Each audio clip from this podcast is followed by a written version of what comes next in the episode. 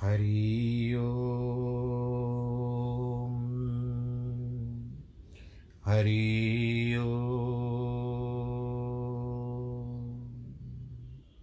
हरि ॐ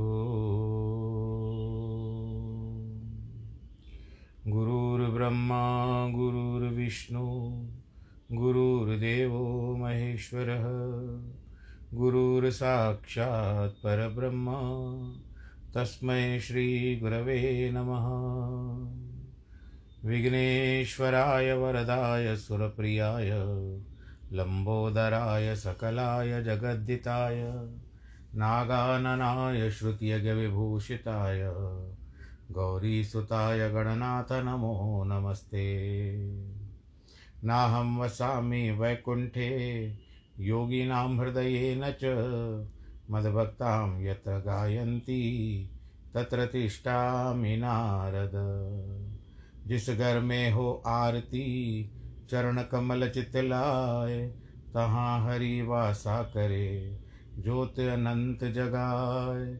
जहाँ भक्त कीर्तन करे, बहे प्रेम दरिया।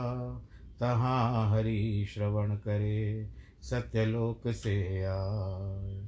सब कुछ दीना आपने। भेंट करूँ क्या नाथ? नमस्कार की भेंट लो, जोड़ू मैं दोनों हाथ। जोड़ू मैं दोनों हाथ, जोड़ू मैं दोनों हाथ। शान्ताकारं भुजगशयनं, पद्मनाभं सुरेशं, विश्वाधारं गगनसदृशं मेघवर्णं शुभाङ्गं लक्ष्मीकान्तं कमलनयनं योगिविरधानगम्यं वंदे विष्णुं भवभयहरं, सर्वलोकैकनाथम्। मङ्गलं भगवान् विष्णु, मङ्गलं गरुडध्वज, मङ्गलं पुण्डरीकाक्षमङ्गलाय तनोहरि। सर्वमङ्गलमाङ्गल्ये शिवे सर्वार्थसाधिके, शरण्ये त्र्यम्बके गौरी नारायणी नमोऽस्तु ते। नारायणी नमोऽस्तु ते। नारायणी नमोऽस्तु ते। श्रीमन्नारायण श्रीमन्नारायण श्रीमन्नारायण। प्रिय भक्तजनों, आइए फिर से भगवान श्री हरि के चरणों में प्रणाम करें। अष्टावक्र मुनि को भी प्रणाम करें। हम सूत्र में हैं, तीसरे प्रकरण के। बताते क्या है कि सर्वभूतेषु चात्मानं सर्वभूतानि चात्मनि, मुनिर्जनित आश्चर्य ममत्व मनुवर्तते। सब भूतों में आत्मा को, आत्मा में सब भूतों को जानकर भी मुनि को ममता होती है। यही आश्चर्य है। देखिए क्या होता है कि शिक्षक विद्यार्थियों को पढ़ाता है। और फिर अंत में परीक्षा लेता है। अभी जिस तरह से आपके घर में जो भी बालक हैं, बड़े हैं, उनसे बड़े हैं तो वो अभी परीक्षाएँ देते होंगे। दो वर्ष तो पहले ऐसी बात हुई थी कि परीक्षाएँ नहीं हुई। सबको ऐसे पार कर दिया गया, पास कर दिया गया था। परंतु इस समय यह दशा है कि वापस से सब सामान्य होता जा रहा है, क्योंकि आप लोगों ने भी बहुत अच्छी तरह से किया। हम सबने मिलकर के कोरोना को हरा दिया। परंतु कितने लोगों तो बेचारों को परिवार के सदस्यों का बलिदान भी देना पड़ा। पर यहाँ पर बात क्या आती है कि गुरु जो है, शिक्षा भी देता है, विद्यार्जन भी कराता है। तत्पश्चात अपने जो शिष्य है, विद्यार्थी है, उन सबसे परीक्षा भी देता, लेता है और उसके बाद उनको उत्तीर्ण करता है। कसौटी पर कसता भी है। स्वर्ण शुद्ध हुआ या नहीं, अभी उसमें मिलावट है, ये स्वर्ण वाला भी जानता है, जो सोना बनाना वाला। बिना कसौटी पर उसे ज्ञात भी नहीं होता कि खरा है या खोटा है। पुस्तकीय ज्ञान के आधार कर, आधार पर कोई भी अपने को ज्ञानी घोषित कर दे, अज्ञानी भले ही उससे मान ले, किंतु ज्ञानी गुरु उसे ज्ञानी नहीं मान सकता। इसीलिए अष्टावक्र ने अभी जनक के ज्ञान को मान्यता ही नहीं दी है। वे कसौटी पर कस रहे हैं। पूछते हैं, तूने सब भूतों में आत्मा को एवं आत्मा में सब भूतों को जान लिया? इस प्रकार संसार एवं आत्मा के अभेद संबंध जानकर भी तुझे ममता क्यों हो रही है? इसी बात का मुझे आश्चर्य है। आगे क्या कहते हैं कि आस्थित परमाद्वैत मोक्षार्थे भी व्यवस्थित आश्चर्य कामवशगो विकल केली शिक्षया। परम अद्वैत से स्थित हुआ और मोक्ष के लिए भी उद्वत हुआ। पुरुष काम और वश होकर, काम के वश होकर, क्रीड़ा के अभ्यास से व्याकुल होता है। यही आश्चर्य है। आत्मा ज्ञान के बिना मुक्त नहीं होगी। आत्मज्ञान ने सृष्टि एवं आत्मा का भेद मिट जाता है। किंतु यह मुक्ति भी स्थिति नहीं है। इसे सविकल्प समाधि कहते हैं।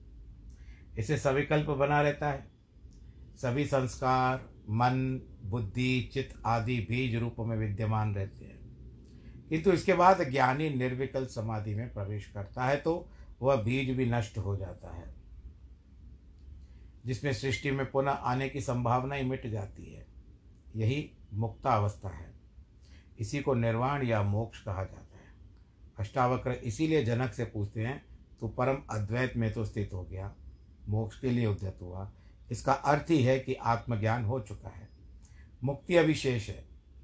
यह सवयकल्प समाधि की स्थिति है। मतलब तू बहुत सारी आशाएँ मन में रख करके मुक्ति लेना चाहता है। ऐसी स्थिति में पहुंचकर भी तू काम क्रीड़ा के अभ्यास से व्याकुल है। यही आश्चर्य है। अष्टावक्र ये जानना चाहते हैं कि तेरी काम के प्रति व्याकुलता नष्ट हुई या नहीं। यदि काम क्रीड़ा की व्याकुलता शेष है तो इसका अर्थ है कि आत्मज्ञान अभी हुआ ही नहीं है। ये तो केवल भ्रांति मात्र है। बस हम यह कहेंगे कि किस तरह से जब हम सिनेमा देखते हैं तो देखने जाते हैं तो उसमें आने वाली सिनेमा का ट्रेलर दिखाया जाता है। तो वो सारा ट्रेलर है अभी भी। चलिए भगवान नारायण जी के पास चलते हैं। उनके चरणों में प्रणाम करते हुए विष्णु पुराण की कथा को आगे बढ़ाते हैं। कल आपने सत्राजित के बारे में सुना। और उनके पास समंतक मणि थी जो सूर्य देव ने उनको दी थी। वो जब रखते थे तो एक बहुत नाम हो गया था उनका। प्रतिदिन आठ बार सोना देती थी। उसके प्रभाव से संपूर्ण राष्ट्र में रोग, अनावृष्टि तथा सर्प, अग्नि, चोर और दुर्भिक्ष आदि का भय नहीं रहता था। भगवान नारायण ने भी, कृष्ण ने भी ऐसी इच्छा की कि दिव्य रत्न तो राजा उग्रसेन के योग्य है। किंतु जातीय विद्रोह के भय से समर्थ होते हुए भी उन्होंने उनसे छीना नहीं। एक बार तो शायद भागवत में भी कथा आती है। केशव ने मांगा था कि मेरे भाई बलराम जी के लिए दे दो, परंतु मना किया था। सत्राजित को भी यह मालूम हुआ कि भगवान मुझसे ये रत्न मांगने वाले हैं तो उसने लोभवश उसे अपने भाई प्रसेन को दे दिया। किंतु इस बात को न जानते हुए कि पवित्रता पूर्वक धारण करने से यह मणि स्वर्ण दान आदि अनेक गुण प्रकट करती है और अशुद्ध अवस्था में धारण करने से घातक हो जाती है। प्रसेन उसे अपने गले में बांधकर घोड़े पर चढ़कर शिकार करने के लिए वन को चला गया। वहाँ उसे शेर ने मार डाला, सिंह ने मार डाला। जब वह सिंह घोड़े के सहित उसे मारकर उस निर्मल मणि को अपने मुँह में लेकर चलने को तैयार हुआ, उसी समय रिक्षराज जामवान ने उसको देख लिया और उसको मार डाला। फिर वो जो मणि थी, जामवंत ने उस निर्मल मणि को लेकर अपने गुफा में आया, उसे सुकुमार नामक अपने बेटे को खेलने के लिए दे दिया। बोलो नारायण, देखो क्या न जाने कहाँ से कहाँ जा रही है। प्रसेन के न लौटने पर यादव में कानाफूसी होगी कि कृष्ण मणिरत्न को लेना चाहते थे। अवश्य ही इसी ने ले लिया है। निश्चय ही कृष्ण का काम है। इस लोकापवाद का पता लगने पर संपूर्ण यादव सेना के सहित भगवान ने प्रसेन के घोड़े चरण, चिन्हों का अनुसरण किया। आगे जाकर देखा कि प्रसेन को घोड़े सहित सिंह ने मार डाला है। फिर सब लोगों के बीच में सिंह चरण चिन्ह देखने के लाने से सफ़ाई हो जाने पर भगवान ने उन्हीं चिन्हों का अनुसरण किया और थोड़ी दूर पर ऋक्षराज द्वारा मारे हुए सिंह को भी देखा। किंतु उस रत्न के महत्व के कारण उन्होंने जामवन के पद चिन्हों का भी अनुसरण किया। संपूर्ण यादव सेना को पर्वत के तट पर छोड़कर ऋक्षराज चरणों का अनुसरण करते हुए स्वयं उनकी गुफा में प्रवेश कर गए। भीतर जाने पर भगवान ने सुकुमार को बहलाती हुई धात्री को यह वाणी सुनी। सिंह ने प्रसेन को मारा, सिंह को जामवन ने मारा। हे सुकुमार, तू रो मत यह समंतक मणि तेरी है। यह सुनने से समंतक मणि का पता लगने कर भगवान ने भीतर जाकर देखा, सुकुमार के लिए खिलौना बनी हुई समंतक मणि दात्री के हाथ पर तेज से तेदित्यमान हो रही तेदीप्यमान हो रही है। समंतक मणि की अभिलाषा पूर्ण दृष्टि से देखते हुए एक विलक्षण पुरुष वहाँ आया, देख धात्री त्राई त्राई करके चिल्लाने लगी। उसकी आर्तवाणी सुन करके जामवन क्रोधपूर्वक वहाँ आया, फिर परस्पर रोष बढ़ जाने से उन दोनों में इक्कीस दिन तक घोर युद्ध हुआ। पर्वत के पास भगवान की प्रतीक्षा करने वाले यादव सैनिक सात आठ दिन तक उस गुफा के बाहर उनके आने की बाट देखते रहे। किंतु जब इतने दिनों वे ना आए तो उन्होंने समझा कि अवश्य ही मधुसूदन इस गुफा में मारे गए हैं। नहीं तो जीवित रहने पर शत्रु के जीतने में उन्हें इतने दिन क्यों लगते? ऐसा निश्चय कर वे द्वारका में चले गए और वहाँ कह दिया कि कृष्ण मर गए हैं। उनके बंधुओं ने यह सुनकर समय उचित संपूर्ण औधर्व देख कर्म भी कर लिए। बोल, कृष्ण कन्हैया, लाल की जय। जीवित व्यक्ति के।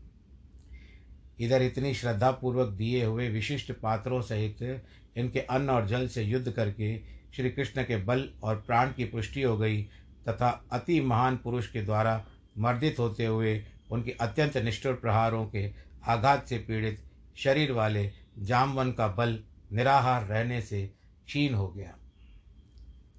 अंत में भगवान से पराजित होकर जामवान ने उनसे हाथ जोड़ करके उनको प्रणाम करके कहते हैं, भगवान आपको तो देवता, असुर, गंधर्व, यक्ष, राक्षस आदि कोई नहीं जीत सकते। फिर पृथ्वी तल पर रहने वाले अल्पवीर मनुष्य अथवा मनुष्यों के अव्ययभूत हम जैसे तिरक योनिगत जीवों की तो क्या बात है? अवश्य ही आप मेरे प्रभु श्री रामचंद्र के समान सकल लोक प्रतिपालक भगवान नारायण के अंश से प्रकट हुए हैं। जामवान के ऐसा कहने पर भगवान ने पृथ्वी का भार उतारने के लिए अपने अवतार लेने का संपूर्ण वृत्तांत उनसे कह दिया। उसे प्रीतिपूर्वक अपने हाथ से छूकर युद्ध के श्रम से उनको रहित कर दिया। तो जामवन की जो थी, थकान मिट गई। उसके बाद जामवन ने पुनः प्रणाम करके उन्हें प्रसे, प्रसन्न किया। घर पर आए हुए भगवान के लिए अर्घ्य रूप उस जामवंती नामक कन्या दे दी। उन्हें प्रणाम करके मणि रत्न समन तक भी दे दिया। भगवान अच्युत ने भी उसके अति विनीत से लेने से योग्य न होने पर भी अपने कलंत शोधन के लिए मणिरत्न ले लिया और जामवंती सहित द्वारका में आ गए।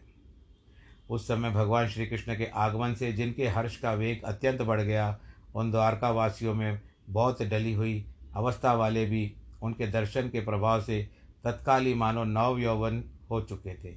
ये नव यौवन का संचार हो चुका था उनके शरीर में। तथा संपूर्ण यादव गण उनकी स्त्रियाँ भी कह रही थी, अहो भाग्य अहो भाग्य, ऐसा कहकर उनका अभिवादन करने लगी। भगवान जी भी जो जो बात जैसी जैसी हुई थी, सब की सब उनको बता दी और सत्राजित को सेमंतक मणि देकर मिथ्या कलंक से छुटकारा पा लिया। फिर जामवंती को अपने अंतपुर में पहुँचा दिया। सत्राजित भी यह सोचकर कि मैंने कृष्ण की मिथ को ऊपर मिथ्याई कलंक लगाया था।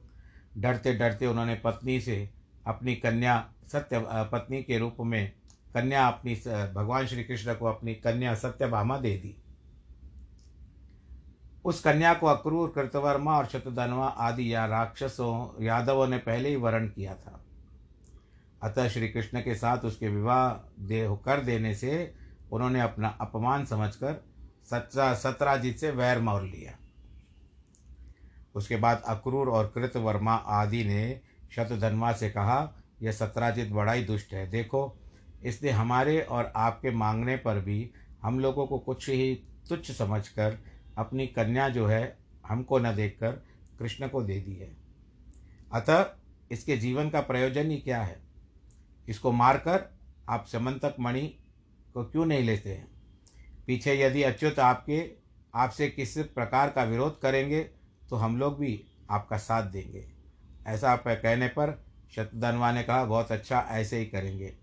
उस समय पांडवों के लाक्षाग्रह में जलने पर यथार्थ बात को जानते हुए भगवान कृष्ण चंद्र दुर्योधन के प्रयत्न को शिथिल करने के उद्देश्य से कुलोचित कर्म करने के लिए वारणावत नगर को चले गए। ये आप लोगों ने मारा, महाभारत में भी देखा था।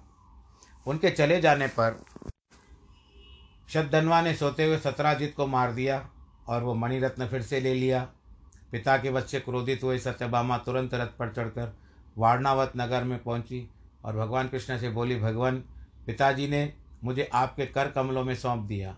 इस बात को सहन न कर सकने के कारण शतधनवा ने मेरे पिता को मार दिया है और उस समंतक नामक मणिरत्न को फिर से ले लिया है, जिसके प्रकाश से संपूर्ण त्रिलोकी के का अंधकार मिट जाता था। उसने आपकी हँसी की है, इसीलिए सब बातों का विचार करके आप जैसा उचित हो वैसा करें। सत्यभामा की बात सुनकर भगवान कृष्ण मन ही मन प्रसन्न होकर उसके आँखों से क्रोध दिखाया। लाल लाल आँखें की। सत, कहते सत्य अवश्य इसमें मेरी ही हँसी है। उस दुर्मा, दुरात्मा के इस कर्म को मैं सहन नहीं कर सकता, क्योंकि यदि ऊँचे वृक्ष का उल्लंघन न किया जा सके तो उस पर घोंसला बनाकर रहने वाले पक्षियों को नहीं मारा जाता है।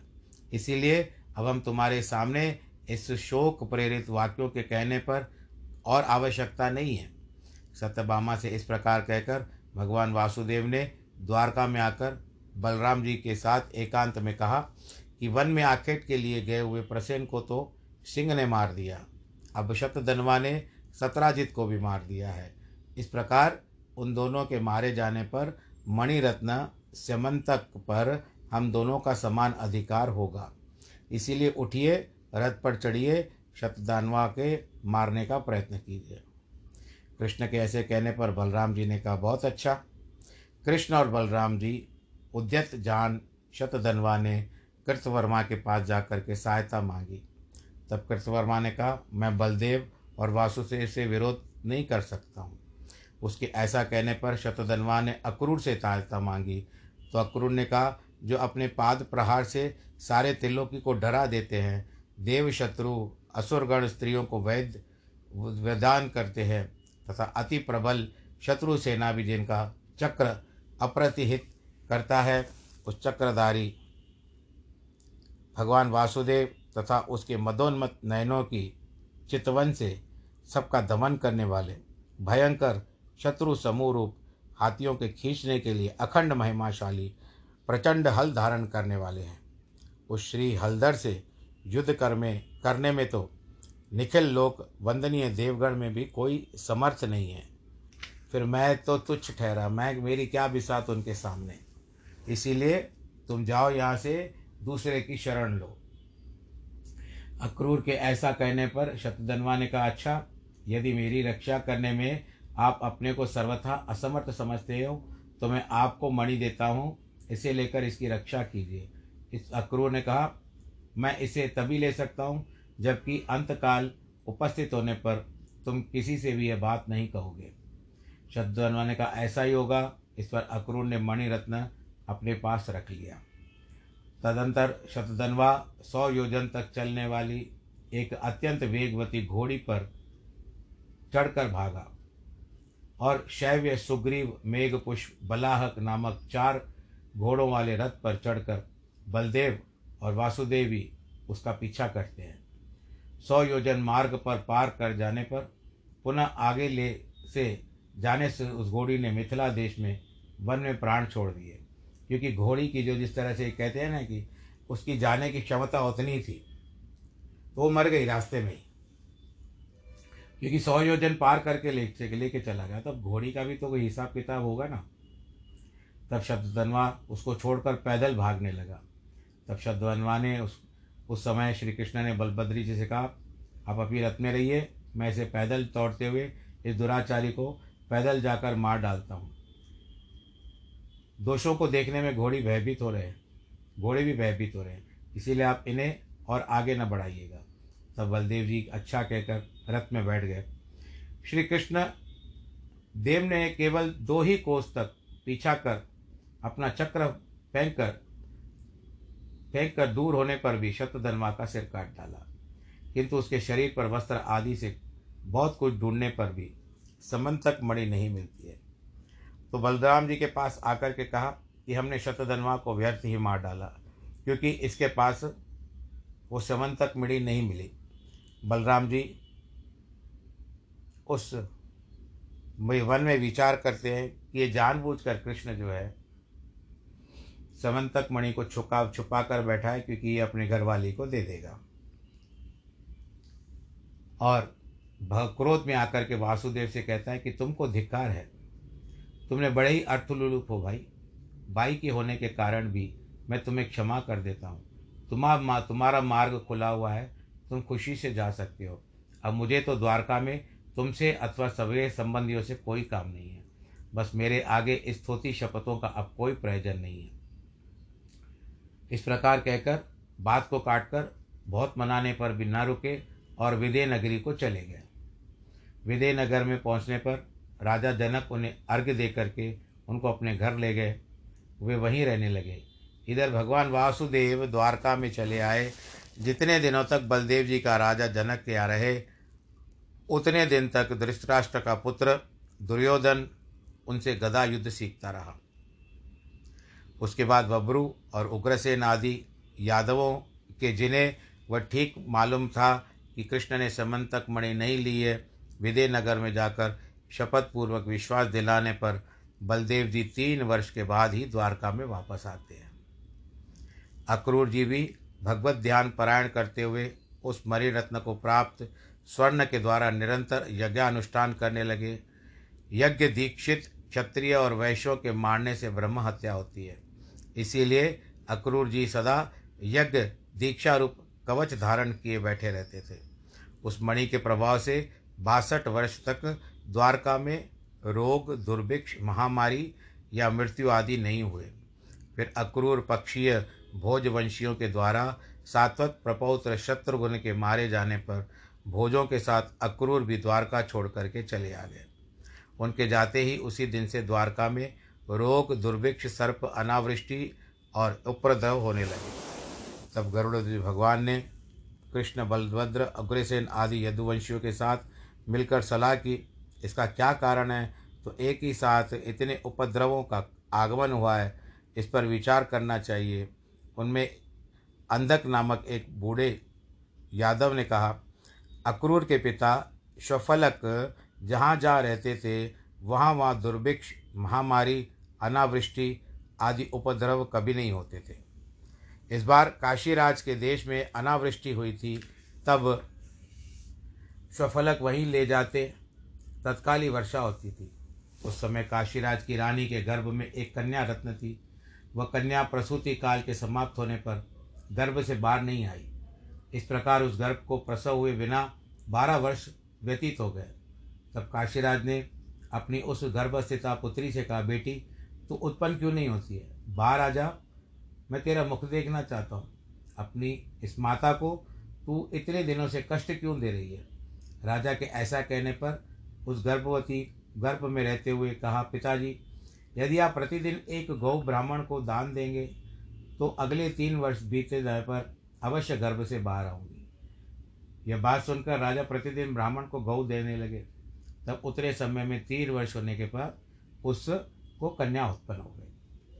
पिता ने उसका नाम गांधिनी रखा और उसने अपने उपकार का स्वफलक के घर आने पर अर्घ्य रूप से दे दिया।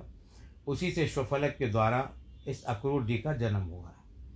इनकी ऐसी गुणवान माता पिता उत्पत्ति है कि फिर उन्हें चले जाने से वह दुर्भक्ष और महामारी आदि उपद्रव न होंगे। अतः उनको यहाँ ले आइए। अति गुणवान के अपराधी की अधिक जाँच पड़ताल करना ठीक नहीं है। यादव वृद्ध अंधक के ऐसे वचन सुनकर कृष्ण उग्रसेन और बलभद्र आदि यादव स्वफलक पुत्र अक्रूर के अपराध को भुलाकर उन्हें अभयदान देकर अपने नगर में ले आए।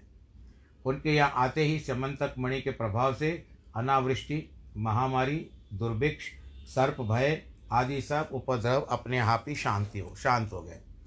तब श्री कृष्ण ने विचार किया कि अक्रूर का जन्म गांधनी के और शफलक के द्वारा हुआ है। यह तो बहुत सामान्य कारण है।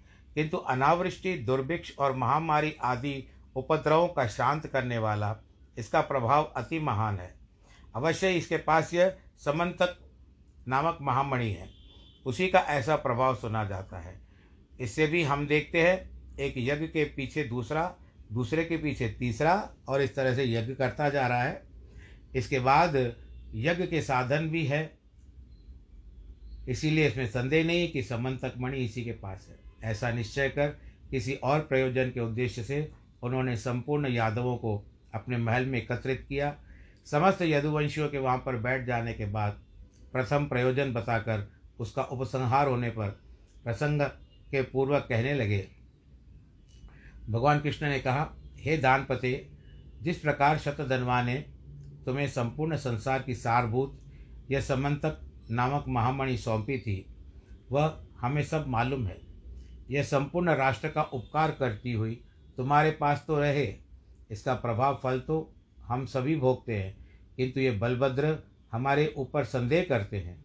इसीलिए हमारी प्रसन्नता के लिए आप एक, केवल एक बार हमको दिखला दीजिए भगवान वासुदेव के ऐसा चुप होने, कहने पर रत्न के साथ रहने के कारण अक्रूर जी सोचने लगे कि अब मुझे क्या करना चाहिए?